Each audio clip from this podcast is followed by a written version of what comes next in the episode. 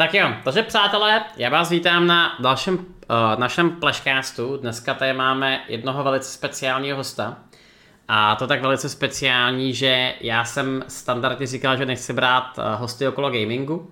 A nicméně Aleš je tak význačnou osobností pro ten československý e-sport, že jsem ho sem pozvat musel. A to kvůli tomu, že teď v posledních dnech se stala jedna zajímavá věc, o který vám Aleš za chvilku řekne. Nicméně pro ty z vás, který netušíte, tak teda Aleš Kněžínek alias eh, Freeze, bývalý profesionální AD carry hráč ze hry League of Legends, a hráč ze staré školy, by skoro řekl, který začal hrát někdy v okolo roku 2013 profesionálně. A aktuálně je to streamer, eh, který má hrozně rád Minecraft a taky herní influencer na československé scéně, který ho můžete znát z různých týmů, z různých akcí, z různých bych řekl jako i židlí. Já jsem Aleše zažil jako komentátora, jako hráče, jako analytika, jako všech, vlastně jako kouče, jako všechno možného. A tak nějak bych to prostě asi jako obecně uzavřel, takže ahoj Aleši. Ahoj, zdravím, zdravím, pěkný, pěkný, pěkný introduction, no. Děkuji, děkuji, já se taky snažím si zjišťovat nějaké informace. U tebe by to bylo těžké, protože bych musel vzít celý plizovní článek a přečíst ho. A od začátku do konce.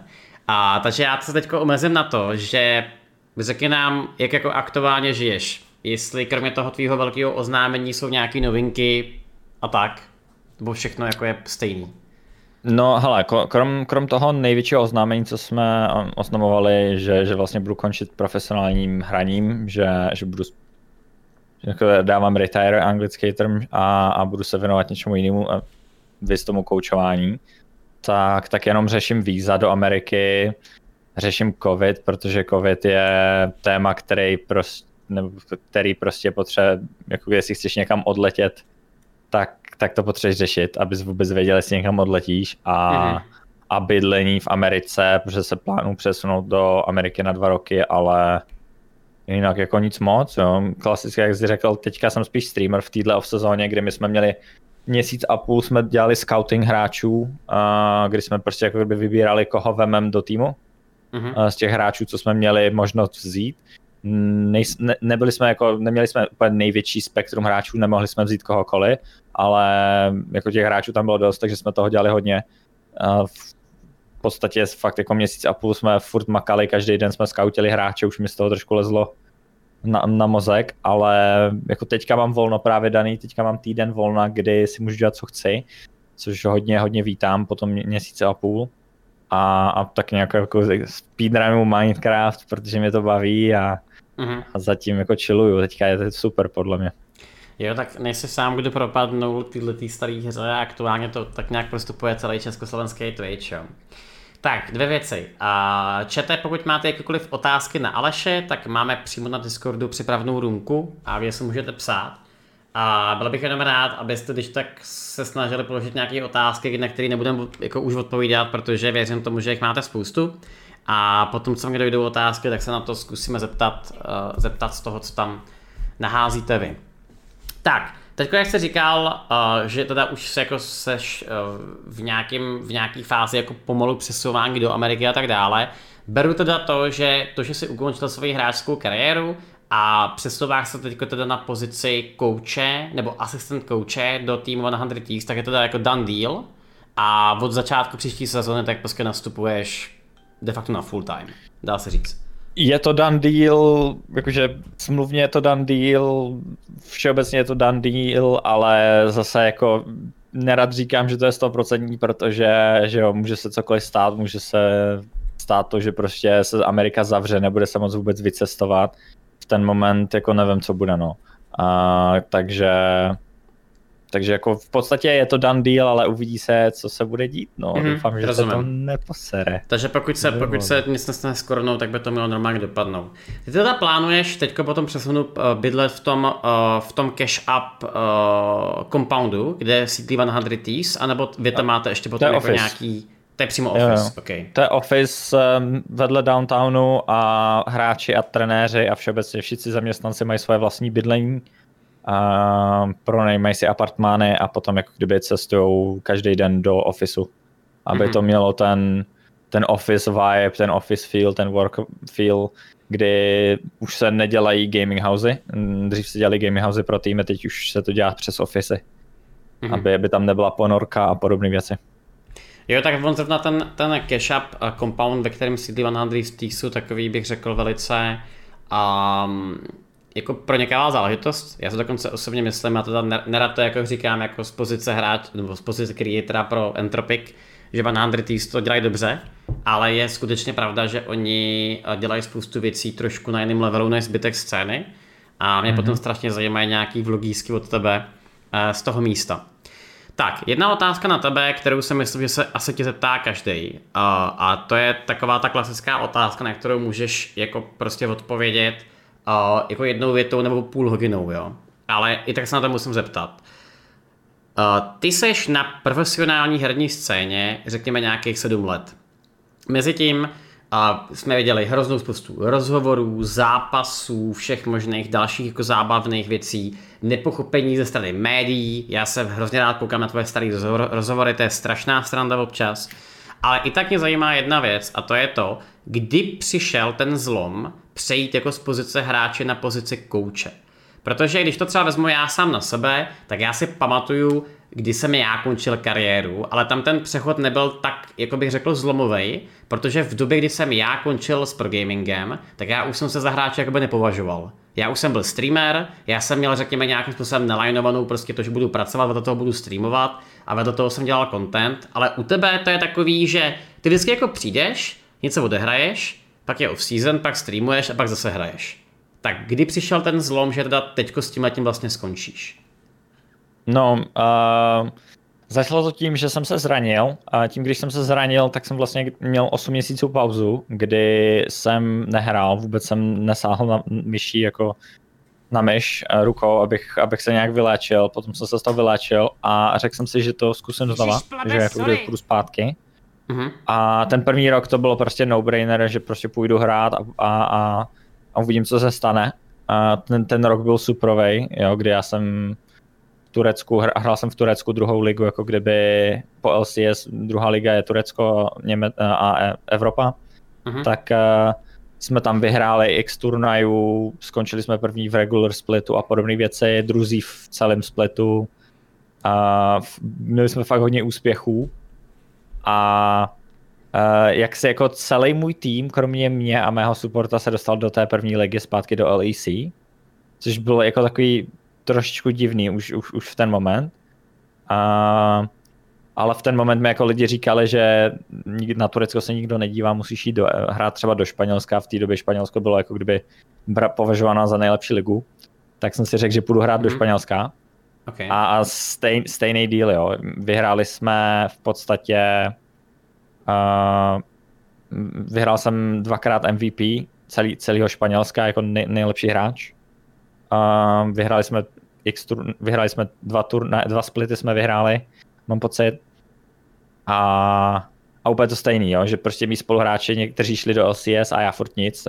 Tak v ten moment už jsem si jako říkal, že, že jako VTF, co se děje a že si to nevíde třetí rok, že, že prostě ten třetí rok se taky nedostanu do LEC, tak už to nebude mít jako asi smysl, protože mm, zkoušet to furt a furt a furt a dávat tomu prostě 12 hodin denně pomalu a, a jako mít ty úspěchy, všechny ty úspěchy, co můžeš mít, mít a stejně jak se tam nedostaneš do té první ligy, tak to bylo takový, že mi to dávalo signály, že prostě můžu, ze, jako můžu, můžu posrat zlatý vejce a stejně prostě nic nebude, jo, nebo že prostě nějaký podobné věci se můžu dělat prostě cokoliv a stejně se to nedostanu.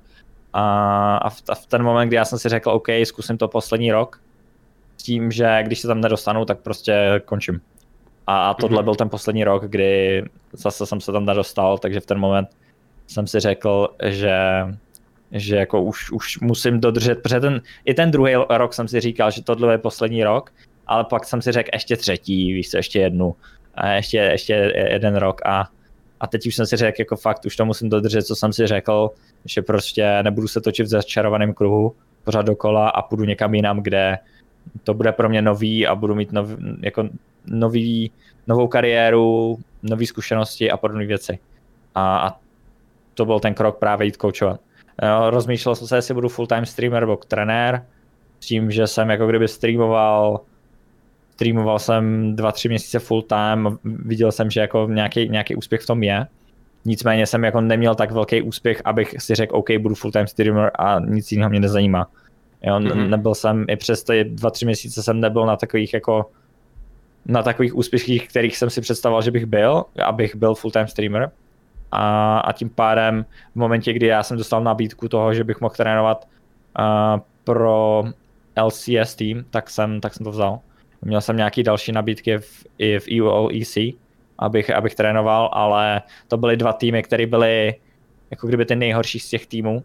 A raději jsem si vzal Ameriku, protože ej, mám rád, vyhovuje mi americká scéna mnohem líp, je tam lepší život, životní standard, mm, mají mě tam lidi, lidi rádi oproti, oproti Evropě, v Evropě jako já nemusím moc evropský hráče, oni nemusí moc mě, takže to byl takový jako no-brainer, no, pro to, abych uh, šel trénovat do Ameriky. A, a mm-hmm. rozhodl jsem se už tak, no skoro dva měsíce zpátky jsem se rozhodl, ale tajil jsem to a, a čekal jsem na to, až to budu moc ohlásit. OK. Takže nebylo to jako žádný takhle spontánní rozhodnutí, prostě předcházel tím jako dlouhodobý scouting. Když ty říkáš, že jsem došáhnul na takový úspěchy jako full time streamer, tak se bavíš jako o penězích, jako že prostě představa byla nějaká jako jiná, nebo ses nechtěl jako zamknout domů prostě u kompu? Uh, no, z čísla, víš, jako já moc neřeším peníze se skrz streamování, ale byly časy, kdy jsem streamoval a byl jsem jako kdyby sledovaný streamer, co jsem měl třeba 3000 lidí a podobné věci. A, a během toho, prv, během těch dvou prvních měsíců jsem byl asi na, na 700 li, lidech, jo, průměrně. Takže to mhm, bylo, že pro mě to bylo dost jako, OK, to asi nebude dobrý, což ironicky teďka za poslední teď streamu čtyři měsíce už a už jako rost, rostu hodně, uh, ale furt nejsem na číslech, na kterých jsem byl zvyklý dřív, když jsem streamoval. Když jsem, když jsem streamoval jako x, přes tě, před těma x, x letama, no. Mm-hmm. Tak se rozhodnou, že prostě zkusíš, zkusíš jako být vidět trošku na té scéně. Tak, a samozřejmě jako obvious otázka navazující. Ty jsi říkal, že tady byly nějaké nabídky na coaching od nějakých jiných týmů a teďka mě samozřejmě zajímá. Byl tady nějaký uh, frajer, který prostě přišel s, s kufříkem jako zlatých cihel a řekl, budeš hrát i kdy za můj tým? Byl tady nějaký tým, protože já si pamatuju, že my jsme spolu měli na tohoto téma spoustu rozhovorů uh, v průběhu let já tady teď nebudu jako vytahovat ty konkrétní, uh, jakoby ty konkrétní jména, protože už je to samozřejmě dávno a teď jsi taky v nějakém týmu, já jsem taky v nějakém týmu. Uh, takže mě spíš teď jako zajímá, byl tady prostě nějaký tým, který by tě chtěl na pozici AD carry, ale do kterého se nešel třeba kvůli tomu, že jsi nevěřil tomu týmu? Ale tohle se běž, běžně stává každý, každý rok. Každý hmm. rok. Tohle byl ironicky první rok, kdy já jsem jako skočil po, po té trenérské nabídce hned, kdy mě to mě, mě strašně, my jsme si volali s Papa Smithem, jsme měli asi dva nebo tři povo- pohovory, potom jsem, hrozně jsme si sedli, jako během, první, během prvního pohovoru jsme si tak strašně sedli, že, že jsem z toho byl úplně nadšený. Mm-hmm. Takže já jsem skočil po, po tomhle, že já jsem žádný hráčský eh, nabídky ani neřešil. A ani jsem je neměl, pokud vím, co jsem, co jsem se uh, bavil s agentama. Podle mě v momentě, kdy mý agenti věděli, že budu podepisovat z Hunter Thieves jako kdyby za trenéra, tak v ten moment přestali řešit jakýkoliv nabídky. Takže nevím, jestli bych nějaký nabídky měl, nebo jestli jsem nějaký měl, nebo podobné věci, ale většinou jako každý rok se najde nějaká nabídka, která by byla peněžní, no. Vždycky, vždycky to tak většinou je. Mm-hmm. Ale, ale tento rok to bylo, že prostě jsem do toho hned skočil hlavou, no. Já, to, já tak rád skoč, ská, skáču hlavou. Ale a teď se tě ale jako blbě zeptám, jo. Jako asi to je otázka hodně divná, ale mně prostě přijde, že tato sezona je taková jako hrozně groundbreaking, jo. To je uh, Faker nebyl na Worlds, Uzi skončil s kariérou, no a teďko ty další jména, uh, Double Lift mm, včera Double ohlásil, prostě skončilý Björksen, uh, Perks přechází, prostě a tak dále. Co se jako letos děje tak šílenýho, že lidi končí? Je to kvůli tomu, že Lolko už je tady tak dlouho a ty lidi si prostě jako říkají, že hele, je čas uvolnit prostor jako nový generaci, a nebo to je třeba, nebo to má třeba jako nějaký jiný důvod k tomuhle tomu, protože upřímně, my jsme si mysleli, že ty půjdeš do G2. Mm-hmm. To by bylo cool, no, to by bylo cool, ale to by bylo, to, to by bylo trošku jako, to, to nevím, no, to by byl jiný chleba trošičku. To by bylo celkem, já jsem hned věděl, že půjde Reckless, i když se nikdo nevěděl, že Reckless půjde, tak já jsem věděl, že Reckless není hloupý na to, mm-hmm. aby si nechal utíct takhle výbornou šanci, protože G2 je tým, který momentálně je nejsilnější tým, který kdy Evropa měla. Uh, takže to bude šílený příští rok. Uvidíme, co, co z toho vznikne. Každopádně uh, jako ne, nepodařilo se, no, nepodařilo se pro mě. No jasně. A teda, když teď zopakuju tu otázku, čemu to teda je, že teď najednou všichni prostě měli angažmá po tak dlouhé době.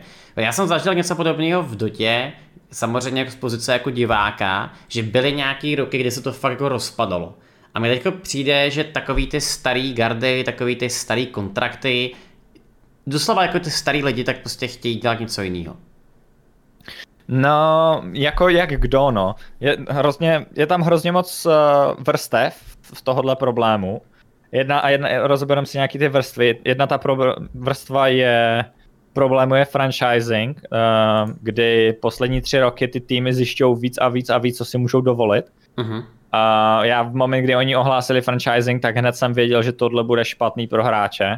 Říkal jsem to ten rok, jsem říkal, že prostě tohle je největší jako je to, je to výborný pro organizace, ale je to strašně špatný pro hráče, protože... Když to je tak nevysvětlit, co, co to znamená, ten franchise. Jasný, jasný, vysvětlím, no. Protože uh, dřív, když jsi byl dobrý hráč, tak jsi vždycky našel angažma uh, v týmu, v té nejvyšší lize, protože se každý tým bál o to, že každý půl rok se hrál baráž a, a když, si ne, když si prohrál baráž, tak si se stoupil z té první ligy do druhé ligy, jako kdyby. A každý ten půl rok se ty týmy strašně bály, aby nezastoupili z té první ligy do ty druhé.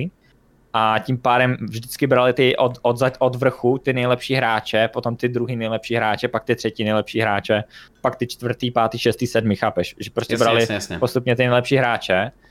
Od té doby, co je franšíza, tak uh, první rok to tak nebylo, protože oni si to jako neuvědomovali, ale čím dál tím víc si můžou uvědomovat toho, že jediný ti hráči, kteří prostě to mají jistý v tom, v tom LCS nebo LEC, tak jsou třeba top 4, top 5 hráčů z deseti mm-hmm. týmů. Ostatní hráči jsou jako kdyby nahraditelní. I, I když třeba, jo, vemám si třeba Karamčot je úplně geniální případ, kdy ten hráč je třeba top 6 AD, je šest, mezi šesti nejlepšíma, mezi sedmi nejlepšíma AD carry hráčema, mm-hmm. dejme tomu, a prostě nemá tým, nemá angažmá příští rok, protože ty týmy raději vemou někoho, kdo je o dost horší než on, ale kdo má prostě, jo, zaplatí mu, zaplatí mu desetkrát míň tomu hráčovi. Jasně. Vemou ho a budou doufat v to, že během roku dvou z něj bude hráč, který ho prodají za stokrát tolik třeba.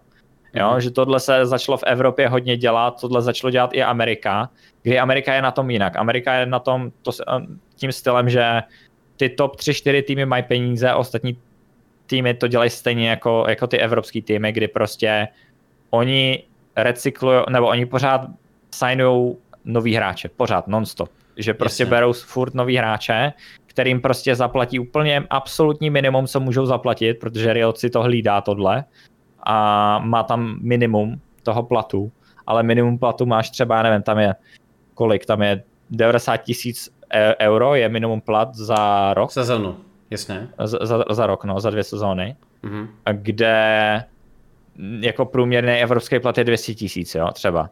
Mm-hmm. Euro za rok. Ale oni, e, ten Riot, ten limit má strašně nízký pro, pro ty hráče, tím pádem ty, ty, ty společnosti to furt dělají, že signují nový a nový hráče a mm, jako ne, fakt to není dobrý ta franšíza pro ty hráče, mm, ty dlouhodobí hráče. Takže to je jeden, jedna vrstva problému, kdy prostě je těžký se tam udržet hrozně teďka, jo. Yes. Rok co rok je to horší a horší. Druhá vrstva je, že sami ty manažeři, trenéři a podobný v, role nechcou trénovat někoho, kdo je, má svoji vla, vlastní hlavu nebo kdo je tam delší dobu. Tím pádem taky budou vždycky pušovat ty rookies. Uh, sorry, když budu nějak spat anglický slovička do toho, do to mé češtiny, ale neumím česky, tak nějak za těch pár let. Uh, a, t- a ten třetí problém je, nebo třetí vrstva je klasicky, ty hráči už hrajou dlouhou dobu a nechcou to dělat, nebo jsou mm, burnoutnutí, protože ne každý chce 14 hodin denně každý den hrát League of Legends a 8 let v kuse. Mm-hmm. Já jsem byl extrém v tom, že jako já jsem to dokázal takhle dlouho hrát, ale jsou hráči, kteří to vydrží třeba 2-3 roky a dají retire, jo. Příklad je Kadrill teďka, který dává retire po dvou letech, jo, kdy prostě mm, je to fakt záhul, je to šílený, stres velký, perma tě komunitě, komunita tě flamuje a, a hrozný věci se tam dějou, jako to, ten, ten, ty level stresu je tak šíleně velký, že ani, ani podnikatelé nejsou vůbec někde, kde, kde jsou i sportoví hráči. Jasně. A... Takže vlastně je to, je to, řekněme, souhra jako hrozný spousty problémů, ale zároveň jako takových spíš jako avenues, kdy a ty týmy chtějí logicky do nějaký situace, kde nemusí utratit jako stovky milionů. Jo, já, no, jsem, to, já třeba to k tomu, no. tomu teď můžu říct krásný příklad, že s Entropikem jsme řešili hrozně dlouhou dobu, že bychom třeba zkusili jít jako do přesně jako na evropskou scénu jako s týmem. Akorát, že prostě problém je v tom, že i kdyby si chtěl vytvořit nějaký rozumný tým, nebo řekněme top tým, tak jakoby ty částky jsou absurdní prostě. Takže tvoje jediná šance taky do toho, že přesně, přesně budeš scoutit, pozbíráš nějaký hráče, ale i když jako pozbíráš nějaký hráče a dáš, dáš jim to minimum, tak pořád ty částky jsou jako šílený. Takže vlastně to vypadá Co? přesně tak, že je nějakých top 3-4 týmů a pak je zbytek. Což prostě, řekněme, krásně replikuje to, co se děje i v jiných hrách. Hmm. A když jsi teď hmm. říkal, že teda průměrný plat v, v Evropě pro hráče na sezónu je 200 000 euro, Můžeš mm-hmm. teda říct, kolik je to v Americe? No, uh, ale tak ty průměrné platy, co, co, co vím, tak jsou za minulý rok. Jo? 200 000 euro je za minulý rok v Evropě, s tím, že musíš brát v potaz to, že to je před daní. Uh, Jasně. takže a, a německý stát ti zebere 50% na daních. Um, v Evropě to bylo 400 tisíc dolarů za hráče průměrný plat, což uh, není medián. A, ano, Jasně. Není to medián, jsou tam lidi, co si vydělají, jo, teďka jsou, byly ohlášený smlouvy, co jsou třeba 3 miliony za rok, jo. Třeba mm. Sword Art teďka bude dostávat 3 miliony za rok, to stejný s Perksem. Eh, jsou tam hráči, kteří jsou šílení, jako fakt šílení. Uh, ty platy se posouvají šíl, šílenou rychlostí rok co rok. Uh, mm. já, já sám jsem hrál za tisíc euro, jo, jako měsíčně. A a teď ti hráči hrajou za 100 tisíc e, e, e, jako euro pomalu uh, měsíčně. Hrozná takže, takže jako he, he, he, co se děje? To jsem, to jsem hrál před pěti let, za, před pěti rokama jsem hrál za tisíc euro, ne? Tak co se jako děje s těma platama, víš? Hmm. Že to je taková bublina, nafukuje se to jak blázen. Uh, jako cash bych se narodil o pět let později, že? To by byla srandička, to bychom si, to bychom si pískali jinak. A, ale každopádně, jako zase, jo, to je zase před, před daní v Americe těch 400 tisíc dolarů, což Amerika má progresivní daň a zase musíš řešit daně a podobné věci. Jo. Nemůžeš říct, Ježíš Maria, tady ten hráč vydělává 400 tisíc, to, to tak nebude, jo. 400 tisíc bude 200 tisíc. Furt je to, furt je to pecka jak svině, ale, ale ty daně jsou šílený. Ale jsou tam teda docela zajímavé diskrepance mezi těma top hráčema a mezi těma průměrnýma teda. Tak to je hodně, Klasika. to je hodně interesting. A, no a teďka samozřejmě otázka, jak, jako na tělo, ty si polepšíš, nepolepšíš? Já si polepším, co, co jako hráč druhé ligy uh, oproti, oproti druzi, druhé ligy, tak budu na tom o něco líp. Každopádně hra, uh, trenéři jsou, což doufám se změní v průběhu, já nevím, dalších třeba pěti letech, jsou hrozně špatně placení oproti, oproti hráčům. A je to z toho důvodu, že ten sport, nebo e-sport je tak strašně mladý, že není kvalifikovaný trenér. Dnes, tento, tento rok vidíme první sezónu, kdy fakt hodně profi hráčů retiro, eh, odešlo do důchodu a začínají být trenéři. A i ti, i ti hráči, co budou trenéři, tak furt nejsou kvalifikovaní na to, aby byli dobří trenéři. Jo, takže i jste, vezmu příklad, 10 profi hráčů. Celou dobu se čekalo na to, až ti profi hráči retirnou. A z těch deseti retirnutých profi hráčů třeba budou dva dobrý trenéři. Mm-hmm. A takhle se to profiltruje a eventuálně, když budeme mít za sebou třeba tři éry, jo, kdy takhle se stanou tři, tři, tři doby, kdy ty tři éry hráčů retirnou, tak v ten moment uh, budou trenéři kvalifikovaní, budou dobří a budou velice důležití pro ten tým. Teď je to braný tak, že jako trenér je, je jako, teda jako v Evropě se to tak bere, že, že trenér je prostě useless. Že málo kdo je, je jediný, co trenér jako kdyby dělá, je to, že je morální jako kdyby podpora a dělá strukturu uh, tréninku, zatímco té hře prostě nerozumí, protože ten hráč to té hře prostě bude vždycky rozumět víc, než někdo, kdo je Silver 1, jo. Uh, mm-hmm. Což já doufám, že teda já budu mít aspoň backing toho, že, že se budu snažit v Americe mít vysoký elo, Uh, doufám, že budu mít vyšší elo než někteří mý spoluhráči, ať si z nich můžu dělat srandu. A, a tím pádem budu mít jako ten, ten, ten backing toho, jo, že prostě hej, drž, drž hubu, já hře rozumím. Jo, nebudeš mi tady vykládat, že toto nejde, já moc dobře vím, že to jde, tak si sedni a, a dělej to, co ti říkám. Jo, protože se hodněkrát stávalo, že ty, ty trenéři a hráči, když se baví o nějaký strategii, tak prostě se ne, nedohodnou. Jo. To je strašně zajímavý přístup. To se mi hrozně líbí. No a teda na tohle samozřejmě návazná otázka, a opět jako velmi široká.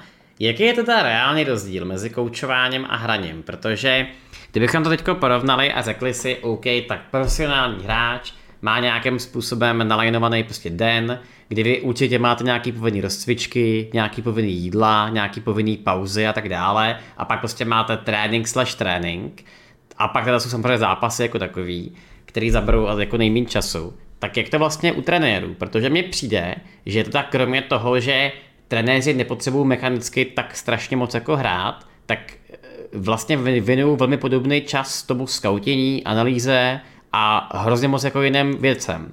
A tím pádem mě začíná jako připadat, že trenéři, podobně jako třeba v CS, a teďka možná nově i v Valorantu, tak opravdu jsou taková prodloužená ruka těm hráčům kdy vlastně oni zastupují ten čas na analýzu, který ty hráči už jako nemají. Takže když to popíšeš, jak vypadal třeba tvůj normální den jako hráče a jak bude vypadat tvůj normální den kouče oproti tomu? Hele, časově to bude úplně hrozně velký rozdíl.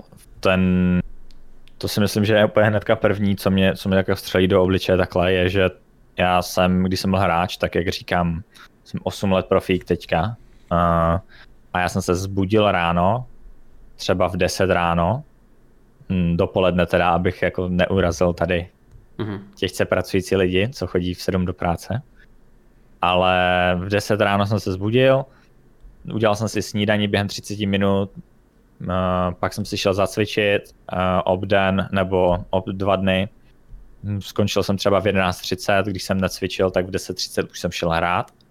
Uh, a od 10.30 hraješ třeba do 3, do 15.00 hraješ solo queue. Uh, co to jde, trénuješ nějaký nový hrdiny a podobné věci. Uh, pak máš meeting, třeba ve 14.00 máš meeting, uh, půl hodiny až 40 minutový, že probíráš, co budeš, co budeš dělat v tréninku, pak máš od 15.00 do 22 třeba trénink, kdy skrimuješ mm-hmm. a hraješ proti ostatním týmům a v ten moment ani nestíháš večeřu, takže se najíš třeba až v 10 a, a potom v 10 večer, jak se najíš, več, na večeříš, tak když zase hrát. Hraješ třeba do dvou do rána, do tří do ráno a jdeš spát. A, a takhle to opakuješ furt. Což prostě časově náročný je, je to šílený, jako, když si to vemeš. Můžeš jenom říct, jaký je rozdíl jako potom před, před zápasem, jak to vypadá? To musí vypadat jinak, ne? Tam musí být jako týmový meeting, strategie a tak dále, že když bychom to vzali. Mm-hmm. Tak před, před zápasem většinou netrénuješ, uh, máš, máš tam odebranou tu, tu, ten trénink, jako kdyby zahraješ si třeba jednu, dvě, tři solo queue hry a pak, pak jako kdyby relaxuješ na to, abys byl připravený na, na zápas. To je docela dost důležitý. Třeba mám pocit, že to se dělá i v tradičním sportu, když ty sportovci mají zápas, tak uh, den předtím absolutně netrénují vůbec nic, uh, mm-hmm. aby prostě byli ready. A to stejný, jako kdyby těch pár hodin před tím zápasem prostě nic neděláš, jenom chilluješ abys byl ready na ten, na ten zápas. No. Mm-hmm. OK, a teda z pozice kouče? Z pozice kouče je to hodně o... Představ si, že máš Lego, máš pět dílků, musíš to slepit dohromady, aby to vypadalo co nejvíc, nejlíp. Jo, a každý to slepí jinak, když to dáš pěti dětskům. Takže pozice kouče, ten časový limit je docela dost jiný. Jednak máš pracovní dobu asi 6 nebo 7 hodin, nemáš 14 hodin denně. Protože po, po tobě se nevyžaduje být nejlepší v tom klikání, nejlepší na své pozici. Tobě stačí, když uh, zkoukneš trendy, co se děje v ostatních regionech, abys byl v obraze, uh, co se hraje za hrdiny, máš, máš svého vlastního analytika, který právě um, je ten člověk, který mu ty řekneš, OK, já potřebuji vědět, co se hraje v Číně, co se hraje v Evropě, co se hraje v, Koreji, čísla, win rate, je tohle podobně, na to je zaměstnaný člověk, který tohle všechno dělá matematicky, takže ty v podstatě s tímhle pak pracuješ, s tím analytikem, mm-hmm. aby ty směl čas a ty potom řeší strategie, snažíš se slepit dohromady hráče, aby hráli co nejlíp spolu. A draftuješ pro ně, vymýšlíš nové rotace v, té hře. A kdybys něčemu nerozuměl, tak se klidně ptej, protože já se snažím to vysvětlit jako co nejlíp to jde, ale možná mi to nějak ujede. A, a hla, jako hlavně strategie, hlavně rotace, makro, uh, různé variace toho, co se děje v té hře, vymýšlet uh, level 1 situace, podobné věci a, a hlavně vidět chyby těch tvých hráčů, aby si jim mohl vysvětlovat, co mají dělat. Mm-hmm. A většinou hráčové se vždycky, když nejlepší hráči se soustředí na sebe, aby jako se soustředili, víš co, aby byli prostě nejlepší na sebe. Já jsem bohužel si vždycky soustředili i na ostatní hráče, takže jsem trošku jako v tomhle debílek, ale mám v tom, aspoň v tom budu mít teďka tu praxi, kdy já prostě vidím strašně moc chyb. Jo. Každý hráč je jiný a, a, a já mám talent na to, že vidím chyby ostatních, jo. že prostě vidím, co oni dělají špatně a vím, co by měli udělat. Mm-hmm. Za těch 8 let, co jsem hrál, prostě tak nějak se to tam zaklíčilo, že prostě vím, co oni by měli udělat správně a, a co dělají špatně a podobné věci. Takže to je zase výhoda toho, co, co, co budu co podle mě bude moje silná stránka eh, z pozice trenéra a když bych popsal svůj den, tak já budu mít i čas na streamování. Jo. Já, se, já se budu třeba budit v 7, v 8 ráno uh, v Americe, abych, abych jako kdyby časově na tom byl dobře skrz Evropu, protože tam je 9 hodinový posun. Že třeba v 8 se budím, tam si snídaní a půjdu si zahrát solo queue, abych té hře trošičku rozuměl i z tého hráčského uh, uh, hlediska a, a budu tu streamovat 3-4 hodinky. Pak půjdu do práce, nebo pak půjdu vlastně do ofisu, kde budu pracovat s těma hráčema, kde mm. se mhm. připravím dvě, tři hoďky na, na ten dvě hoďky na, na, ten, na nějaký ten jejich meeting nebo na náš meeting a potom budeme mít pětihodinový trénink, kdy, kdy prostě budeme řešit, budeme trénovat a budeme řešit ty strategie, což, což je časově a pak je, jdeš domů a máš volno, takže je to o dost jiný, no, časově. Jo, tak mně teda přijde, že tak jak to popisuješ, tak je to taková ta klasická support jako pozice, jo. Já když bych to třeba mm-hmm. prostě porovnal je to strašně vtipný, že já se k tomu vždycky dostanu, jo, ale prostě dostanu se k tomu stejně. Když jsem já pracoval uh, jako prodejce, tak když ono jako pracuješ Povídej. jako prodejce, tak pracuješ přesně takových těch 12 hodin denně, protože potřebuješ prodávat, že jo. U hráčů, tak hráče potřebují hrát. A potom, když přejdeš do pozice trenéra, tak to je přesně jako, že přijedeš, dáš kafíčko, řekneš jim pár typů, pak jdeš pryč. Tak přijde, že u tebe to je hodně podobný. A nicméně, a co mě zajímá teď v tom tom asi nejvíc, a já mám pocit, že to překvapilo hrozně moc lidí, tak ty nenastupuješ na pozice hlavního kouče, ale asistent kouče. A teď mm-hmm. mě teda zajímá, co si pod tím jako mám představit. Jestli tady budeš jako učit akorát botlinku, nebo budeš právě jako mm-hmm. asistovat v rámci jako něčeho naprosto konkrétního tomu hlavnímu koučovi. Co mm-hmm. to mhm. znamená vlastně? No, jsou takový zvláštní označení, ještě se s tím trošku bojuje eh, v tom, v tom coachingu, v tom e-sportu, kdy někdo tomu říká assistant coach, někdo tomu říká strategy coach a většinou head coach je právě ten, ten morální člověk, který dělá hodně plánování, hodně umí mluvit s lidma a, a dělá vlastně v podstatě jako kdyby kapitána toho týmu, nebo jak to říct, no, je, je spíš z, morální hlediska, z toho morálního hlediska a já budu vyplňovat pozici jako kdyby strategii kouče nebo asistent kouče, kdy mm. budu, můj hlavní náplň bude uh, strategie a podobné věci, protože vlastně uh, je to můj první rok trénování a ještě mi nevěřili na to, že bych dokázal správně mluvit s lidma, jo? že správně vést a mluvit s lidma, to je taky talent, který si budu muset osvojit. Uh, takže já, já budu dělat hodně prezentacích o makru, o, o rotacích, o, o setupu, o zónách a podobných věcech, kde jako kdyby takový playbook jako kdyby vytvořím, mm-hmm. nebo na tom teďka pr- pracuji pro ten svůj tým, aby se podle toho orientovali a věděli, jak v kterých situacích hrát. Uh, a Tony, ten hlavní coach, bude vlastně řešit všechno okolo. Kdy on, já, já mu třeba řeknu, uh, nebo, nebo, nebo tomu týmu podám tu prezentaci toho, co by právě tady v této situaci měli dělat a on to jako kdyby tak nějak přelepí, aby to bylo víc srozumitelný aby zpracoval s těma lidma, bude do, dozírat na to, aby ty lidi to plnili, ty věci, co mají dělat a, a tak. Mm-hmm. Takže vlastně je to úplně normální pozice, není to jako, že asistent, že tady roznášíš kafe, to je potom ještě Záleží, záleží, jo. Někteří, někteří, některý týmy to mají tak udělaný, že asistent je prostě třeba člověk, který dělá všechno, co ten hlavní kouč nechce dělat. Jasně. A je, záleží, jak to ty týmy mají roz, rozložený. Jo. Není, to, není to jak, nějak moc klasifikovaný, protože ještě nej, nejsou daný ty, ty škatulky těch, co má kdo dělat, jo. co má main coach dělat. Jo, za mě jako třeba main coach by měl být právě strategický coach, měl by mm, dobře mluvit s lidma a měl by uh, dělat ty, strat, tyhle ty drafty, strategie, rotace a potom by měl být prostě člověk, který právě bude dělat to, že dohlíží na to, aby se to plnilo, že bude dělat schedule a takovéhle věci. Mm-hmm. Že, že, že to tak jako bude to zajímavý, no. Bude to zajímavý. Tak výborná otázka je, kdo je, kdo je nejlepším koučem na světě, nebo respektive kdo je tvůj vzor v této pozici a, a proč? Protože ty seš poměrně hmm. pověstný tím, že seš já teď jako pím blbý to jako říkat nejlepší Draven hráč na světě, protože když se, když se člověk řekne Draven, tak se vybaví asi spíš Tylera než tebe, jako už dneska mm-hmm. jako streamera ale mm-hmm. vždycky jsme přišli jako takový ten člověk, který neměl jako nutně uh, nějakou jako ikonu naproti sobě, že jsi ty sám byl tou oporou. Tak teď mě zajímá, jestli ty seš ten stejný člověk v tomhle tom, že ty budeš chtít být sám svým koučem, který si najde tu cestu, anebo se snažíš replikovat práci někoho jiného v tomhle tom. Hele, já, já většinou, já jsem takový kopírák s tím, že ale já většinou si od každého, já jsem teda za těch 8 let vystřídal hodně týmů, vystřídal jsem hodně trenérů.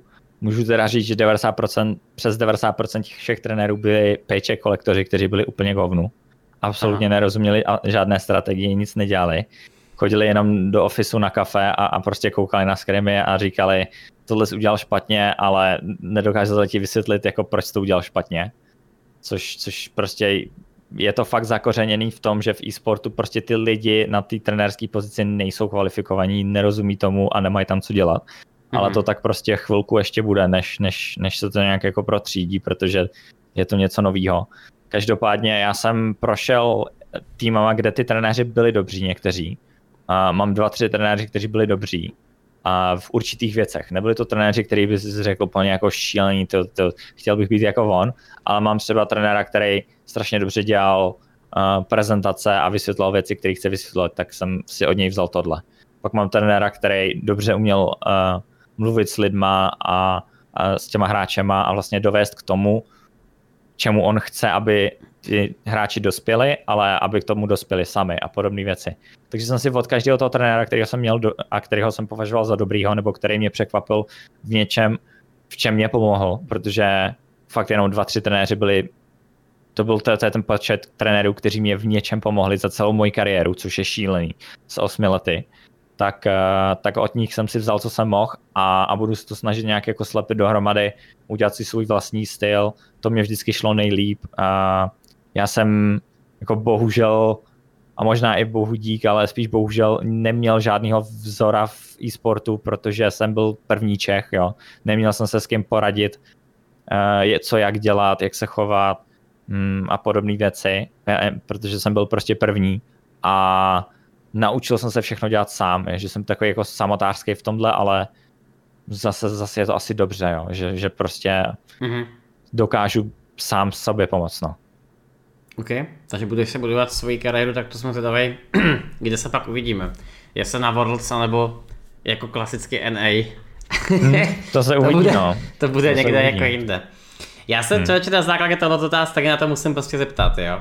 A ty jsi teda vlastně prošel teďko jakoby, nebo jdeš teďko jako do druhý, no, no ligy, ale tím říkám jako ligy, jako na druhý světadíl, jo.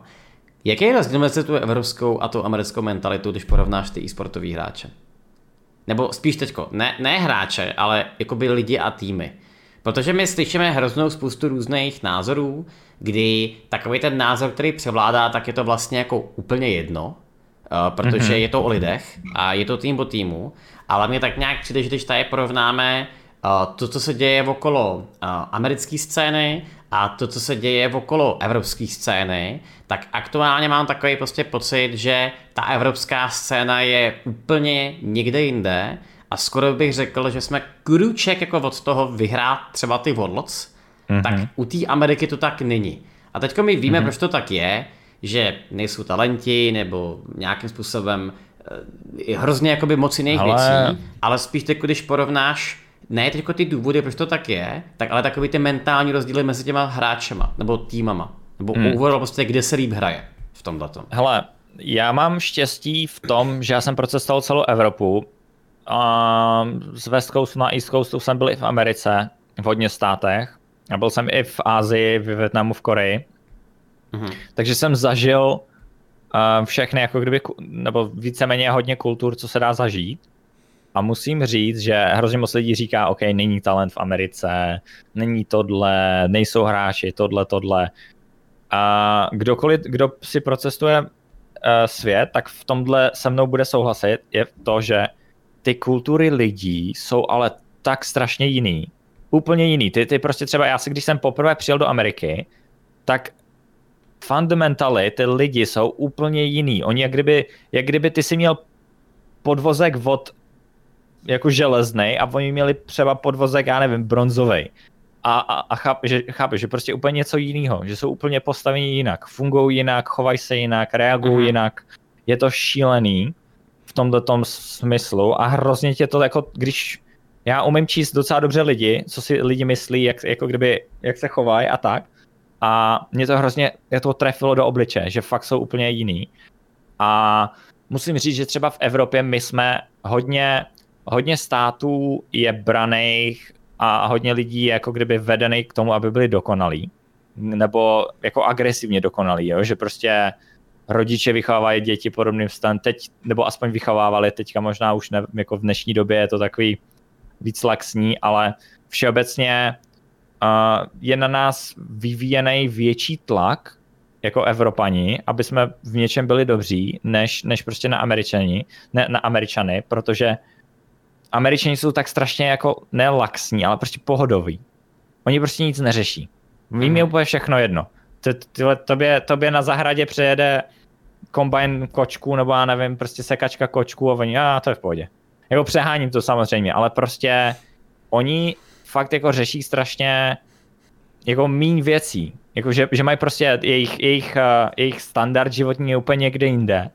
Um, jejich obavy prostě nejsou, jo? že prostě je, je takový strašně divný a, a tím jsou hrozně pohodářství, nebo je tam to pohodářství a když si vezmeš hráče třeba v e-sportu, tak ty prostě potřebuješ hrát 14 hodin denně a i když tě to třeba baví míň, tak potřebuješ, aby jsi 14 hodin hrál, aby ses někam dostal.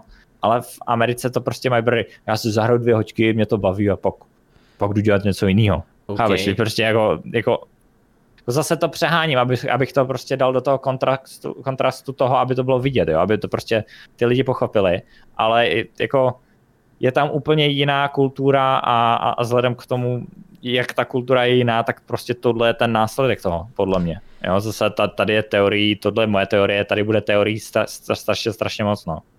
Takže ale ono, myslím si, ono, že to tak je, no. Podle, podle tebe, tak teda platí uh, vlastně to co, to, co replikuje i ty úspěchy, že jo? Takže teď vezmeme jakoby uh, LPL a LCK, kdy prostě můžeme říct, že Číňani a Korejci jsou takový ty tryhardy, který nehrají 14 hodin denně, ale 20 hodin denně, tak to vlastně replikuje to, že tu jejich chuť k vítězství. A také mm-hmm. vyhrávají vlastně. Takže to bude docela zajímavé to potom vidět, no, protože já jsem chtěl teď jako vědět, se to je penězma, vzhledem k tomu, že ta Sword Art jde za 3 miliony, tak asi to není o penězích jenom, ale tato ta mentalita je dost jako zajímavá, jsme zvědaví, jak to dopadne potom teda do budoucna, no. No, a lokální scéna. Aleši. Jak, no, na, tom, jak na tom naše scéna? To teďka, uh, teďka slýchám, já jsem jako přestal se moc věn, hodně věnovat české scéně z x různých skandálů a důvodů, mhm. který se mě staly. Uh, ale teďka, co slýchám po ouškách, tak jako se to dostává do zajímavých výšin, jo? že jsou, přišli, začali, největší problém byly lidi a peníze v české scéně, mm-hmm. kdy jednak všichni jeli na sebe, klasičtí čecháčci, kdy prostě všechno, všechno pro mě nebo nic.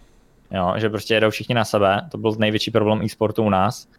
A druhý nebyly peníze, teďka podle všeho jako začínají se do toho sypat peníze, začínají slavné osobnosti vidět v tom, v Česku v tom vidět ten smysl, uh, že, že by to pro ně mohlo být něco zajímavého, takže do toho začínají sypat hodně peněz. Tím by se to mohlo zlepšit, ale každopádně taky hrozný problém, když jsem byl na české scéně, tak hráči, jo, hráči, kdy já když jsem šel do LCS, tak byli tam minimálně dva, tři další české scéně, ti hráči, kteří by mohli být taky v LCS. Mm-hmm. Ale oni radši prostě jako hráli for fun a, a chillovali. Takže to byl taky velký problém u těch hráčů v Česku. No. Nevím, Češi to mají divně nastavené, hrozně, jako kdyby, kdyby si, hráči. Kdyby se teda teď jako chtěl poradit uh, lidem, kteří se myslí, že mají na evropskou potažmo jako světovou scénu v Čechách, tak co by podle tebe měla být teď taková ta ideální cesta? Protože ty jsi to prošlapal. Jestli to prostě má být, no tak joinněte nějaký český tým a pak jdete prostě dál, a nebo při nejbližší příležitosti jděte někam jinam, a nebo prostě nejoinujte nic a zkuste rovnou jako prostě tryhardy challenger. Jaká je taková hmm. ta ideální cesta pro ty lidi se teda dostat do nějakého týmu? Protože samozřejmě ta česká lolková scéna je malá, já bych řekl malá, bych neřekl špatná, řekl bych malá, ale máme třeba velmi dobrý hráče a velmi dobrý týmy v jiných titulech. Tak jaká je taková ta ideální cesta toho hráče League of Legends? No, uh, jako pro mě, za mě to bude no, jaká byla tvoje cesta prostě, to už jako je jedno teďko v tom a tom asi. Uh, no já jsem byl od jak živa, jakože už od prvního, od, od prvních pár týdnů, co jsem hrál LoLko, tak jsem vystřelil strašně v žebříčku uh, hodnoceným jsem byl mezi prostě třeba 200-300 nejlepšíma hráčema, už, už si ve své první sezóně. Uh-huh. A což jsem měl štěstí v tom, v tom. Tím pádem, že když jsem byl v tom žebříčku takhle vysoko, tak jsem si už budoval jméno jenom tím, že hraju. A potom jsem si já sám začal skládat týmy. Jo, což jako nedoporučuji lidem v dnešní době. Dřív, dřív to jako šlo. V dnešní době už to takhle nefunguje. Ale základ je ten žebříček, no. Uh, rozhodně nehrát na Eastu, loukaři. rozhodně nehrát na Eastu, okay. jako stoprocentně ne. Uh, hrát na Vestu, mm-hmm. snažit se na Vestu dát Challenger, protože v momentě, kdy dáte Challenger, tak už v ten moment si trošku budujete jméno. A v ten moment, kdy máte Challenger, tak minimálně třeba roku musíte v tom Challengeru fungovat, aby si vás lidi zapamatovali. A potom začít hledat týmy. Jo, když budete mít Challenger na Vestu a budete hledat týmy, tak si najdete zahraniční tým, který třeba sice nebude nejlepší, ale najdete si zahraniční tým, který prostě jako kdyby si vás veme a vy se v něm začnete orientovat, začnete získávat ty zkušenosti, co potřebujete na té zahraniční scéně. A v ten moment potom třeba po dalším roce nebo po dvou rokách si vás začnou všímat ostatní kdy prostě budete hrát dobře v turnajích nebo půjdete do lepšího týmu a půjdete jako z týmu do týmu do týmu a vždycky se budete snažit zlepšit tým a eventuálně pak budete uh, v tom žebříčku tak vysoko nebo v tom hledáčku těch lidí, že si vás všimne i někdo z té první ligy. No a, ale a teď mě to teda fakt jako zajímá. Uh, ty teda říkáš, že ty týmy si vybírají hráče z velké části třeba podle těch soloky úspěchů. Jak jste teda vybírali jakoby týmy? Ani ne, no. Hele, no, no tak hele, jak jste vybírali třeba hráče vy tím pádem v tomhle? Teď je největší problém toho, a co já sám nesnáším a budu se snažit jako měnit asi jako trenér, je ten největší problém toho je, že hráči se teďka vybírají na základě reputace a na základě kamarádství. Jo, že ty, když Jasně. máš kamaráda, uh, v nějakém týmu nebo kamaráda ze soloky, tvůj kamarád ze soloky jde do nějakého týmu, tak ten člověk tě tam jako kdyby dotáhne. Bez toho, aniž by si tě čeknuli, jestli, seš, jestli na to máš nebo ne. Můžu říct, že my a Misfits byli dva jediný týmy, co dělali scouting. Mm-hmm. Dva týmy z 20, co doslova prošli každého hráče, který ho mohli získat prošli si jeho všechny záznamy, všechny kompetitivní hry, měli hodnoce, jako hodnocení podle těch replayů jsme hodnotili ty hráči číselně a podle toho jsme si vybírali hráče. To byli jediní dva, jediní dva z 20 týmů. Všechny ostatní ty týmy jsou doslova, ten, má kamar, ten je kamarád s tím, ten půjde do toho týmu, ten jde do toho týmu a podobné věci. A je to fakt jako šílený. Je to hrozný humus. Eh, Stává se potom, že třeba že hráči, kteří nemají co dělat v první lize, jsou tam tři roky, protože prostě se tam udrží skrz eh, kamarádství. Pak se stává, že hráči, kteří nejsou v první lize nebo v druhé lize, ale jsou strašně dobří, tak se tam prostě nedostanou a podobné věci a je to, je to šílený, no, jako reputace a, a kamarádství. Což jako takhle funguje svět, bohužel, ale nemyslím si, že by jako loko na vrcholový úrovni mělo fungovat takhle. Že by prostě měl být scouting tak, jak je ve sportu. OK. Takže prostě mělo by se rozhodovat na základě kvalit těch hráčů a to je všechno. Není ano. potřeba jakoby řešit, já nevím, brand, velký stream, tamhle ten kamarád, tamhle prostě něco, prostě, prostě vzít jako reálný, reální kvality těch hráčů. No hele takhle, já, jako to, co poradím teďka hráčům, co chcou být v první lize nebo třeba v druhé lize, tak hrajte solo queue, buďte pozitivní a dělejte si kamarády. Protože to je jediná cesta. OK. Jo, jako ze všema vtipkovat, být pozitivní člověk.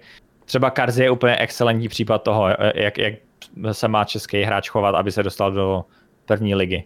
Prostě být úplný dement, ale v, v dobrém slova smyslu, být funny, být se všema za dobře, mít dobrou reputaci, dobrou jako kdyby image a podobné věci. To je, to je prostě, Karzi je ideální třeba hráč, mm-hmm. který, který prostě věřím tomu, že i když skillově na to nebude mít, tak se tam udrží třeba pět let v tom, v tom LEC.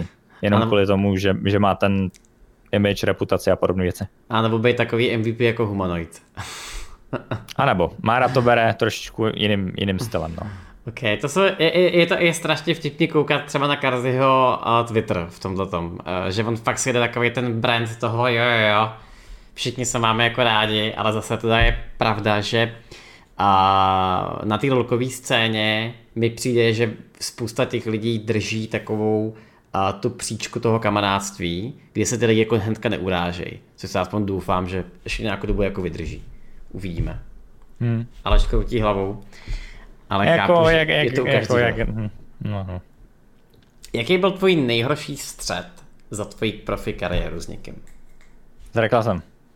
Okay. Nebo ne ani zrekla jsem, ale prostě já jsem si udělal srandu z Reklase, protože prostě já jsem měl image toho, že si dělám, že všechny flamy, nebo ne flamy, ale že všem říkám, že jsou špatní, že si z nich dělám srandu, prostě takový ten jako pre-game talk, kdy řekneš, OK, tyhle double ty trash, toho úplně rozjedu. Jo, to, to jsem prostě strašně rád dělal. A potom jsem si vystřelil z Reklase, kdy prostě jsem si řekl, jsem řekl, že bude hagovat věž proti Forgivenovi, když bude hrát jak, a, a byl z toho hrozný popras ale nejhorší na tom bylo to, že prostě doslova úplně každý profi hráč byl proti mně. Že jsem si nepoštval jenom Reklese, já jsem si doslova okay. pošlal úplně celou Evropu proti sobě. Protože já jsem nikdy jako neřešil kamarádství, já jsem nikdy jako neř- nedělal tyhle ty věci, co bych měl dělat jako e-sportový hráč, že si udržuju kontakty a podobné věci. Já jsem prostě hrál 14 hodin denně a říkal jsem si, když budu dobrý, tak prostě budu v týmu. Jo, že prostě jsem si šel s tímhle tím stylem, že prostě když budu dobrý, tak budu v týmu. Jenže ono to tak nefunguje, no, že jo, takže jsem si pak otočil proti sobě celou scénu, protože jsem byl outsider v té scéně a, a rozhodl jsem se štípnout si do někoho, koho všichni měli ve scéně za kamaráda, víš, takže jako BG, no. Mm. Trošičku. Tak to prostě občas jako hol bývá, no. Tak, uh, mě ještě teda zajímá pár věcí a pak dáme klidně asi prostor chatu. Uh, mm. Já jsem se tě ptal, jak aktuálně žiješ, na nějaké novinky, přítelkyně a tak dále. Ale teď mě spíš zajímá uh, věc jiná a to je jako takový hypotetický příklad, že by se z toho lolka jako odešel úplně. Uh, ty si říkala, že streamování je prostě jako nějaká cesta, ale mm-hmm. pokud vím, tak vy máte ještě v Brně bar, že jo? Mm-hmm. Tak teďko, jak to bude vypadat jako teďko najednou, když ty na dva roky zmizíš? Co se bude no, vlastně s tebou uh-huh. dít, nebo jakoby obecně s tím tvým brandem tady u nás dít? v tomhle? No, jako já jsem u toho uvažoval, že bych jako netrénoval, že bych ne, nekástil, že bych prostě jenom jako další volba by bylo streamování, full time streama pro mě. Mm-hmm. Ale já se toho jako bojím. Nebo vždycky jsem se toho bál, protože já i když tady streamu jako dlouhou dobu, uh, 8 let, tak, nebo 10 let dokonce streamu teďka, tak na ravinu jako nikdy jsem z toho neměl příjem, jo, když to tak vemu. Mm-hmm kdy já vždycky, když si říkám, ty mohl bych full time streamovat, tak vždycky tam mám jako ten, ten velký, velký vykřičník, že nevím, jak bych na tom byl příjmem a že jestli bych se dokázal jako uživit. Uživit se asi dokázal, jo. Ale zahazovat prostě uh, pracovní nabídky a pozice, které mě budou bavit a které budou placený úplně neskutečně oproti tomu streamu, se mi nechce riskovat. Mm-hmm. Uh, navíc jako nevím, nevím jako jak s číslama bych na tom byl a podobné věci, je to prostě velká neznáma. Takže se toho, vždycky, vždycky jsem se toho vždycky bál. Uh, každopádně já jako budu pokračovat se streamem dál. Uh, mě to baví. Já jako, jak říkám, streamu 10 let a baví mě to, jinak bych to 10 let nedělal. Jasný. A, a, teď, a, teď, se, teď jako, se tě zeptám na to ještě jenom jedno, abys pochopil tu moji otázku. Jo. Ty teďko tady necháváš nějaký asety, jako je právě jo. třeba ten bar v Brně, jo. necháváš tady asi i přítelkyni, tak teď ne, jako... to pojede se mnou, no. Jo, tak to jsem chtěl vědět. Takže jak bude vypadat jako tvůj osobní život? Takže normálně prostě jako pokračujete dál a Ale nic se nemění, akorát budu bydlet v Americe a bar, o bar se stará už dva roky brácha, no, full time. Jako já se o bar absolutně nestarám, protože na to nikdy jsem neměl čas. A jej, mm. a jsem mu to říkal, že před těma dvouma rokama, že jako sorry, ale jako zavři to, protože já na to nebudu mít čas a on to teda jako nezavřel. A, a stará se o to do, dne, do dnes, což jako se s tím upřímně totálně jebe, protože s tím je strašně moc práce. Jako strašně moc, úplně šíleně moc. A, mm-hmm. a prostě starosti, práce, star- problémy, jako, nevím, no, je, je to taky jako, že, že, že to, ale to, to se stará Tomáš. S, s tím, že já jako kdyby mě se bude měnit jenom to, že budu prostě nebudu hrát a že budu, že budu bydlet v Americe. Jinak jako streamovat budu pořád, Eliška tam pojede se mnou. Mm-hmm. A rodiče už jsou asi zvyklí, že bych tak typnul, ne? Že co? Že rodiče už jsou asi zvyklí, že tak jo, jako lítáš po světě. No. Já, jsem, já jsem takový jako už samotář trošku v tomhle. Mě nevadí být jako nějak odpojený od lidí, že jo, protože jako já 8 let v kuse prostě zbudím se, hraju, skončím s hraním, streamuju, jdu mm-hmm. spát. Jo, nebo něco podobného, jako prostě jsem si zvykl na tenhle styl života, takže mi to nějak jako vyhovuje celkem aj. Tak, když teďka překázíš na tu pozici toho kouče a ještě v Americe, a já chápu, že to je otázka jako dost neférová, ale co bude jako dál? Na jak dlouho si myslíš, že takováhle věc dokáže vydržet? Protože budeme úplně upřímní, profesionální hráči taky nevydrží věčně. Zvlášť ještě lidi, co hrajou AD carry, kde to je hodně o mechanikách a taky máš jenom jako dvě ruce a nemůžeš jako hrát věčně. Takže jak to teď vnímáš ty jako trenér? Jestli to je něco, co jsi schopný jako dělat další 10 let? A nebo si řekneš, dobrý, tak prostě budu 4 roky koučovat a pak dám nějaký exit. Mm-hmm.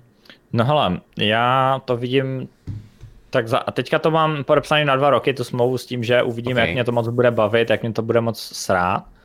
Uh, podle toho se budu uh, jako kdyby rozhodovat. Ale minimálně pět let, no, jestli mě to bude, jestli mě to bude bavit teda, a, a ne, nebudu se chtít na to vysrat po těch dvou letech, tak v ten moment si říkám, tak horizont tak pět let, pět, pět plus minus pět let, možná i díl. A trénování se dá dělat delší dobu než hraní. To rozhodně, mm-hmm. takže uvidím, no ale jako viděl bych to tak jako pět let, no a pak, pak bych viděl, jestli to budu pokračovat nebo ne. A to je zase pravda, že to je strašně dlouhá doba, že jo. Před pěti rokem jsme ještě nevěděli, že se tady bude, bude vůbec lolko zatím mám takový pocit, že po tom, lešním, po tom letošním roce s koronou, tak mám pocit, že to je akorát lolko. Což vlastně hmm. jako není špatně, no. Ta hra je velmi No oni silná. mě každý rok říkali, že první rok, co jsem hrál, tak to lolko umře za dva roky, druhý rok, co jsem hrál, lolko umře za dva roky. To slyším každý rok. Teďka teda posledních pár let už teda neslyším, že to umře, takže tak uvidíme, jak to dopadne, no. to je jako pravda, tak těch skinů vychází tak moc, že to asi už umřít nemůže. A hele, zkus nám říct nějakou tvoji jako jednu storku z, z tvojí kariéry hráče. Nějakou jednu zajímavou, kterou jsme třeba ještě neslyšeli. Uh, storku. Prásně něco zajímavého. Teď už můžeš. Ale já mám spíš jako příhody než storky, nebo zážitky než storky, víš, že, že prostě jako třeba... OK. Uh, když jsme hráli ve Wembley v Londýně, playoff, tak tam bylo, mám pocit, 12,5 tisíce lidí a ta stage nebyla udělaná jako moc dobře, takže se, jsme hráli celou, celou hru, že se třepala stage, protože jak ty lidi dupou, tak se furt třepala ta stage a, a bylo to hrozný, no. Třeba takovýhle, no, uh, storky. Uh, nebo ty já nevím, jako sáh jsem si na fakera, to se mi většinou lidi ptají, jestli jsem, jestli jsem to viděl fakt. Tak jo, sáh jsem si na fakera, ty vole, neupadla mi ruka. Nebo skill se mi nezlepšil, takže, takže tak. Uh, Myslíš si, že Faker je taky, no. jako v rámci možností uh, doc, jako doceňovaný nebo přeceňovaný hráč v tomhle tom? Když bychom to jako vzali v rámci té jeho aury nebo skillsetu. Hele, lidi jsou zvláštní stvoření a lidi vždycky buď přeceňují nebo podceňují. Okay. Nikdy není střed, takže celou tu dobu, co on byl, tak byl přeceňovaný. A vytvořil si kolem sebe auru, kdy, kdy se ho lidi báli zbytečně. A teďka je zase podceňovaný. Jo, kdy zase prostě ty jsou furt, já nevím, prostě mi přijde, názory lidí jsou prostě jenom extremistický, že ty lidi spadají do těch, do těch extrémů vždycky a že nenajdou pra, pravý střed nebo toho, jak ten člověk by jako měl být, takže, mm-hmm. takže tak, no. No a kde je podle tebe na té aktuální profesionální scéně nejvíc underrated hráč a nejvíc overrated hráč? Na momentální scéně mi přijde nejvíc underrated Nemesis, který nedostal evropskou nabídku vůbec. A okay. to je další problém Evropy, kdy v momentě, kdy jsi zaškatulkovaný jako hráč, tak prostě nedostaneš nabídky nebo prostě jsi zaš... v momentě, kdy jsi zaškatulkovaný jako hráč, tak jsi prostě zaškatulkovaný jako hráč a nemůžeš z toho vypadnout. Jo, v moment, Nemesi se všichni mýmovali, že byl prostě špatný. A on jako jo, nehrál nej, nejlíp, hrál nejhůře ze svého týmu, ano. Ale ty vole hrál na, na světovém šampionátu, hrál proti nejlepším hráčům a my, když jsme ho skautovali, tak ten hráč není špatný. Není mm. špatný, on, on doslova je třeba top 5, top 4 v Evropě jako midař ale mm-hmm. prostě nedostane, nedostane nabídku jenom kvůli tomu, že všichni si z toho dělali prdel, že je špatný. Že to je mím. Jo, mm-hmm. to, je, to třeba podle mě nejvíc podceněný hráč. A nejvíc přeceněný showmaker podle mě. Lidi z něj dělají wow. boha a je to zase jako ten, ten hráč nehraje nějak speciálně. Okay. Jo, že, že je součástí celku, který je speciální, ale jako nevím, všichni říkají, že to je, hum, že to je bůh, ale, ale jako já, když jsem se na něj díval, tak jeho hraje pěkně, hraje dobře, ale nevím, no. Hmm, ok. Tak to je zajímavý. Tak, čete, poprosím vás o nějaké otázky na Discord, jestli máte na Freeze, já tam mám tady asi, asi jako 180, jo. Uh, jo já to já zkusím... Pustím kočku, protože ona chce asi na rozhovor taky. V pohodě, pust kočku. Uh, já tady zkusím zatím vytáhnout něco, něco rozumného. Já jsem tady viděl jednu otázku a to je, uh, jestli 100 Thieves mají šanci uh, na top 4 jako v. Nebo respektive, já to řeknu teď jinak. Mm-hmm. Když stavíte ten tým, tak určitě musíte mít v hlavě mindsetově nějakou metu.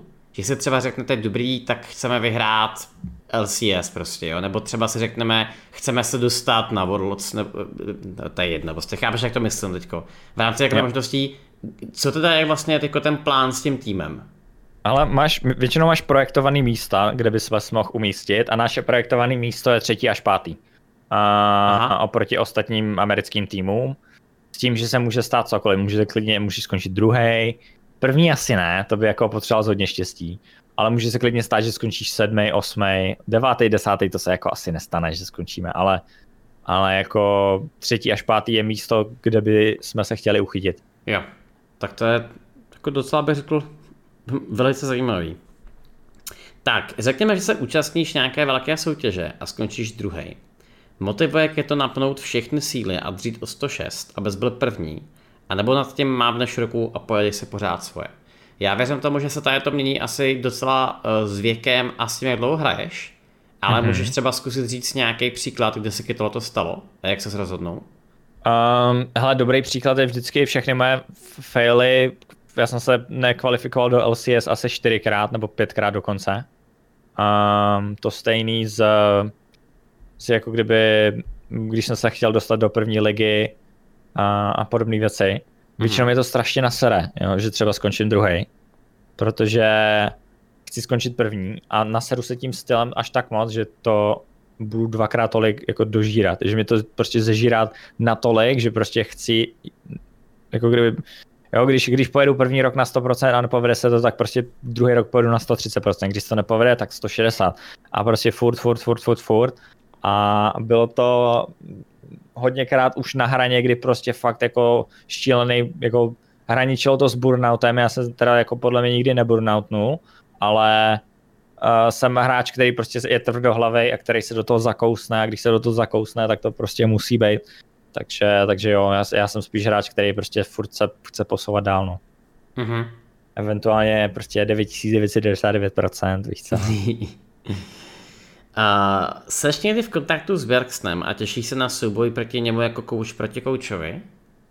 Bude to velice zajímavý. uh, já vím, že Tony, head coach, který jako kdyby v Hunter Thieves je se mnou trenér, tak hrál s Bjergsenem tenis a právě se bavili o mě a, a Bjerg říkal, že, že, že jako mu pogratuloval, že to bude dobrý rozhodnutí jak svině. S Bjergsenem jsme se párkrát bavili, ale je to třeba, že se bavím jednou za rok, mu napíšu co a jak nebo že prostě po něm něco chci, nebo on jako se něco zeptá, takže prostě je to je třeba, že se jednou rok, za rok napíšem, ale že bych se udržovali v kontaktu, to ne, ale každopádně těším se na to hodně, no. Jsem zvědavý, co on vymyslí se svým TSM, s jejich týmem, který ještě není oznámený. Mm-hmm. A bude to, bude to hodně zajímavý, protože vzpomínám na Birksena jenom v dobrým. Byli jsme mega dobří kamarádi a zažil jsem s, něma, s ním hrozně moc zábavných chvil. No a když teď já to rozvedu, máš nějaký takovýhle lidi, se kterými komunikuješ třeba na denní bázi, jako fakt jako doslova kamarády, jako v, za těch 8 let? Jako v různých týmech, na různých pozicích? Mm-mm, ne. Já, já bych řekl, že vzhledem k tomu, že mám bráchu, tak jsem nikdy nepotřeboval kamarády. Okay. Jestli, to, jestli tomu jako, jako mám kamarády, mám jich pár, ale... Forza Time rečí, jako, jo, to je v pohodě už, ale prostě... Nikdy jsem jako nepotřeboval, víš co, já prostě všechno řeším s bráchou, takže mm-hmm. nikdy jsem nepotřeboval s někým si furt psát. Možná by to bylo jiný, když bych byl samotář, když bych prostě, když bych třeba neměl dvojče, tak by to bylo prostě jiný, ale nevím, no. Takže okay. ne.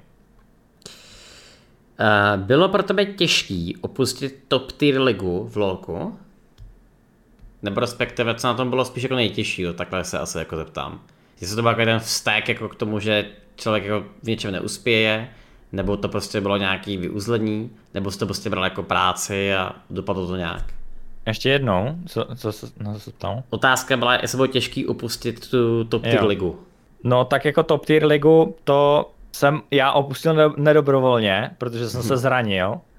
A v momentě, když jsem se zranil, tak ten tým tě prostě nechce a vyhoď, nebo v té době to bylo tak braný, že jakože mě, mě celý můj tým flamil za to, že jsem se zranil a, a nech, všichni mě prostě říkali, že jsem špatný hráč a, a prostě pomlouvali mě za zádama a tak, jo, že prostě proč jsem se musel zranit a podobné věci. Protože v té době to bylo, já jsem zase byl klasicky první v tom, kdy jsem se jako měl velký zranění z těch hráčů, protože jsem prostě hrál často a moc. Kdežto pár let později, dva, tři roky později, když se zranil Mikix třeba z G2, mm-hmm. tak to všichni brali prostě pozitivně, jo, že, že mu že ho všichni podporovali, ať se uzdraví co nejdřív a, a, a tak, takže jako, tak ono je možný, že to záleží na, době, no. v tomhle tom, no. Už jo, to je pravda, to je pravda, no. To je pravda. Že, že to zase prostě už jako lidi asi chápou i nějaký jako reální vlivy, který tohle to má. Tohle uh, je to zajímavý. Uh, jak na tvoji kariéru reagovala nebo reaguje teďko Regina? Mm-hmm. A jak tam to obecně jako reagují ty sám říkal, že jako nemáš kamarády, ale tak jako lidi okolo tebe, takový ty nejbližší.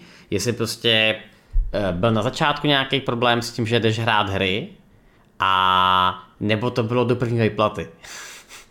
Klasika, klasika, ale klasika. Do, do prvních pár výplat, než jsem si koupil nový počítač, noťaz, počítač, a ta, uh, mobil a tak, tak s tím byly problémy jak svině. Mm-hmm. A vypínání pojistek a podobné věci. To, okay. je, to, je, to, to byl denní chleba, kde jsem třeba mohl hrát tři hodiny denně.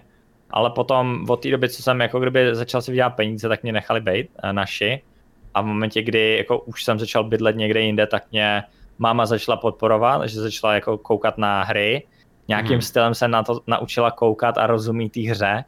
I přesto, že to nikdy nezapla, což je teda jako hustý. A taťka ten se na to teda vůbec nekouká, ale ale mamka mu vždycky se ptá, jako mamky, co, co se děje, jako, jo? že jestli vyhráváme nebo prohráváme. Jo. Takže jako podpora od nich je super, super, úžasná. A vždycky mi píšou SMSky třeba, když se něco nepovede nebo tak, takže takže parádička. Jo, tak to je super, že i tvoje máma je jako lepší než moji spoluhráči v solo queue, tyjo, to je velmi to příjemný vidět. Aspoň v hlavě to má mamka nakoukaný. Tak, je aspoň jednoprocentní šance, že by se zvrátil zpátky k profesionálnímu hraní. To je dobrá mm, otázka. Je nějaký kouč, který se vrátil zpátky vůbec k tomu? Jo, jo, Jesse, co koučuje, co koučuje SK teďka, tak byl trenér, pak byl zase hráč, pak byl zase trenér, pak byl zase hráč, pak teďka už je trenér. Aha. Takže jako jo, stává se to, nebo stalo se to jednou, párkrát, ale myslím si, že ne. Myslím okay. si, že ne. Jako, ale jako když by mi řekli, hele, pojď hrát za 3 miliony roč, ročně za tenhle tým, tak, tak jako asi jo, jo, ale to se asi nestane. To se asi nestane. Hmm. Jaký by byl tvůj dream team?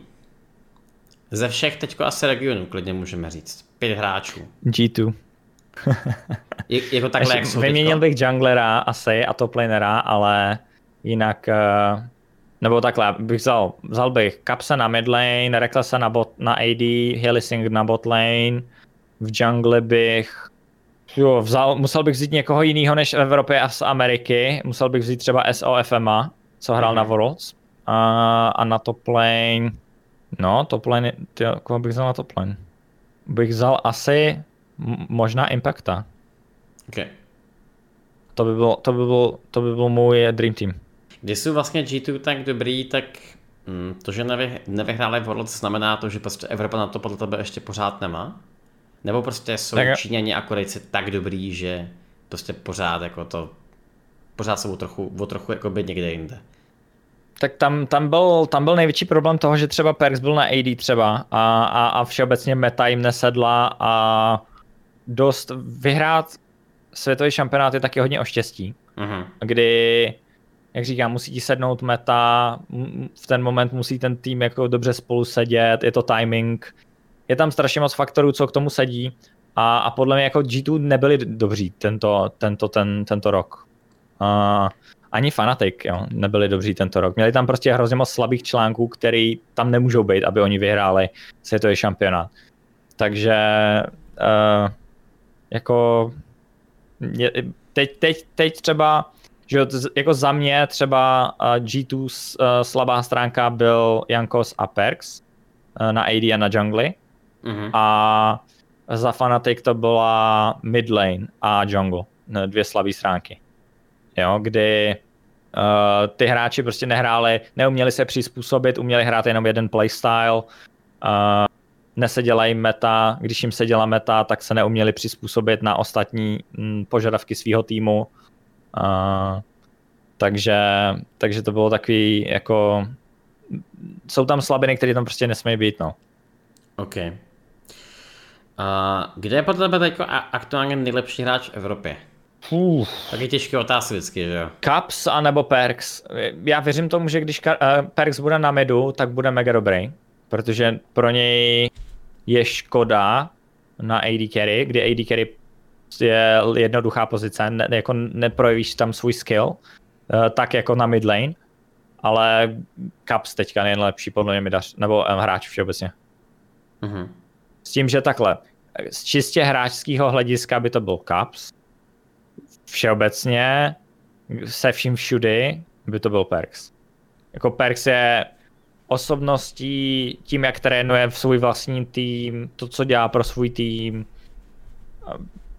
vším všudy je jako lepší balíček než, než Caps, ale když bychom brali jenom herní, hm, herní stránku, tak by to byl Caps. Tak, pak se tady opakuje spousta, spousta otázek typu, jako jestli bude Minecraft a tak, že to je Klasika.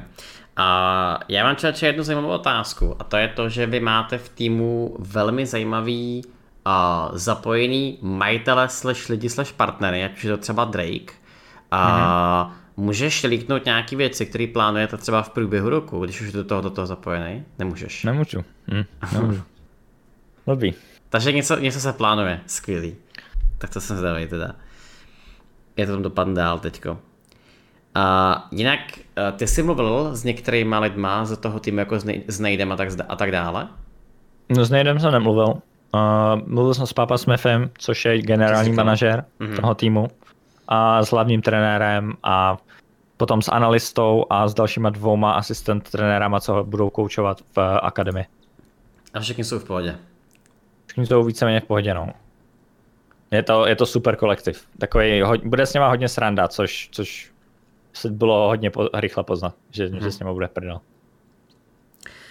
Tak tady je potom, jestli se těšíš na closera, takový reunion z Turecka, to asi budeš mhm. vědět ty víc. Klasicky no, tak my jsme spolu hráli v Turecku, on pak odešel do LCS a byl jeden z těch tří hráčů, co odešli do LCS. A krom mě a Dumbledoga, kteří my jsme byli staří. A, takže jo, těším se na něj. E, na Royal Bandits velice rád vzpomínám, bylo to, byl to nejlepší kolektiv, který jsem kdy zažil v týmu. Mm-hmm. Dodnes, třeba když byli v Německu, tak jsem s něma jel do Německa, abych se s něma viděl a, a podobné věci, je, je, byly fakt super. Byl, ten, ten půl rok, co jsem byl v Turecku z Royal Bandits, tak to bylo nejlepší půl rok mého života. Fakt jako super s něma. Mm-hmm. Já tady potom vidím spoustu otázek na LSE, okolo jako toho, že to je coach analytik, tak jestli můžeš o tom, o tom uh, jako člověku něco říct. Ty jsi sám říkal, že nemá žádnou inspiraci, ale no, kdyby to třeba porovnal. Mě LS koučoval v Americe. Mm-hmm. S tím, že LS, on je strašně chytrý člověk, ale on má jednu velkou slabinu a to je v tom, že on si strašně lichotí a labuží v tom, když někdo někomu něco vysvětluje, a aby to znělo co nejvíc inteligentně. Jo, kdy já jsem to naštěstí chápal, ty věci, co on říkal, ale měl jsem spoluhráče, kdy, kdy on jim vysvětloval nějakou věc, která prostě stačila říct, jdi do bodu A, nebo z bodu A jdi do bodu A, B, jo. Stačilo mm-hmm. říct takhle, ale on řekl, no z bodu A musíš jít tudma, tudma, tady musíš zakroužit tady do bodu C, tady musíš takhle zakroužit do bodu D, tady takhle je to úplně insane, když uděláš tady do bodu G a pak musíš do bodu B. Jo, mm-hmm. že mhm. prostě jako on, on prostě rád se poslouchá, když vysvětluje někomu něco a dělá z toho strašně intelektuální jako věci, jo, že prostě nevím, no, je, jako je to fakt s ním složitý, ale je chytrej, rozumí té hře hodně dobře a sám klade otázky na ty hráče a na, ty, na tu hru, který většinou nikdo nedělá. Ale mm. jako má slabinu, která je jako docela eh, vidět, no, nebo byla vidět v tom, když mě trénoval a trénoval mě v Americe s, s mým týmem. Ok, pak tam asi poslední otázku. Je někdo, koho by se chtěl v hraničí reálně potkat a proč zrovna Pokimane? to je jako nějaký running joke tohleto, tak to můžu to vysvětlit. Pokimane, my jsme kamarádi, já jsem jí okay. znal Uh, my se známe osobně, jsem ji znal, když měla 10 000 followerů na Instagramu. Takže to je hodně dávno, ty jo. To je, to je pár let, no, jako ona vybuchla za, za ty 4-5 let. Uh, což uh, lidi si z toho dělají prdel, mm-hmm. že se známe. Uh, nevěřili mi, že, mi, že mě followuje na Twitteru a podobné věci, tak jsem jim to musel ukázat na, na, svém, na svém jako Twitteru. Jsem musel trošku zaflexit nad těma dementema, protože mi to fakt nevěřili a že prostě cool story Bob. Takže, takže se známe, no, ale, ale ne, ne, ne, já se, já se těším na Nejčota, který mm-hmm. podle mě je úplně úžasný člověk, a jako self-made, milionér a, a podobné věci, background profíka v, v těch hrách, že jo, a všeobecně se na něj hodně těším. A, a pak tam mám x kamarádů, s kterými bych se chtěl vidět, no. Mm-hmm. Birksen taky a a podobné věci. Ale OK, tak Aleše, já tě mnohokrát děkuji za úžasný podcast. Věřím tomu, že to bylo velmi jako zajímavý pro lidi, kteří netušejí. A máš slovo. Jestli to chceš něčem uzavřít, nějaký poselství, něco takového, je to tvoje. Hele, tak já děkuji, že jsi mě pozval, a že jsem si tady mohl popovídat. Už mě trošičku bolí krček z toho, ale to se spraví jedním čajíčkem. Každopádně děkuji moc za to. Bylo to, já se rád takhle jako povídám mm, o, tom, o tomhle, protože to mě hrozně baví, protože na tyhle věci se nikdo neptá, jako víceméně na některé věci, co jsme se ptali, nebo co jsme řešili.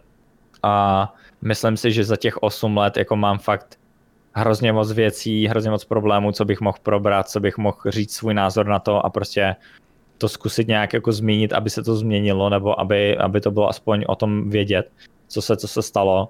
A, takže děkuji, že jsi mě pozval. A děkuji všem, že se koukáte, že vás to zajímá, to je taky super.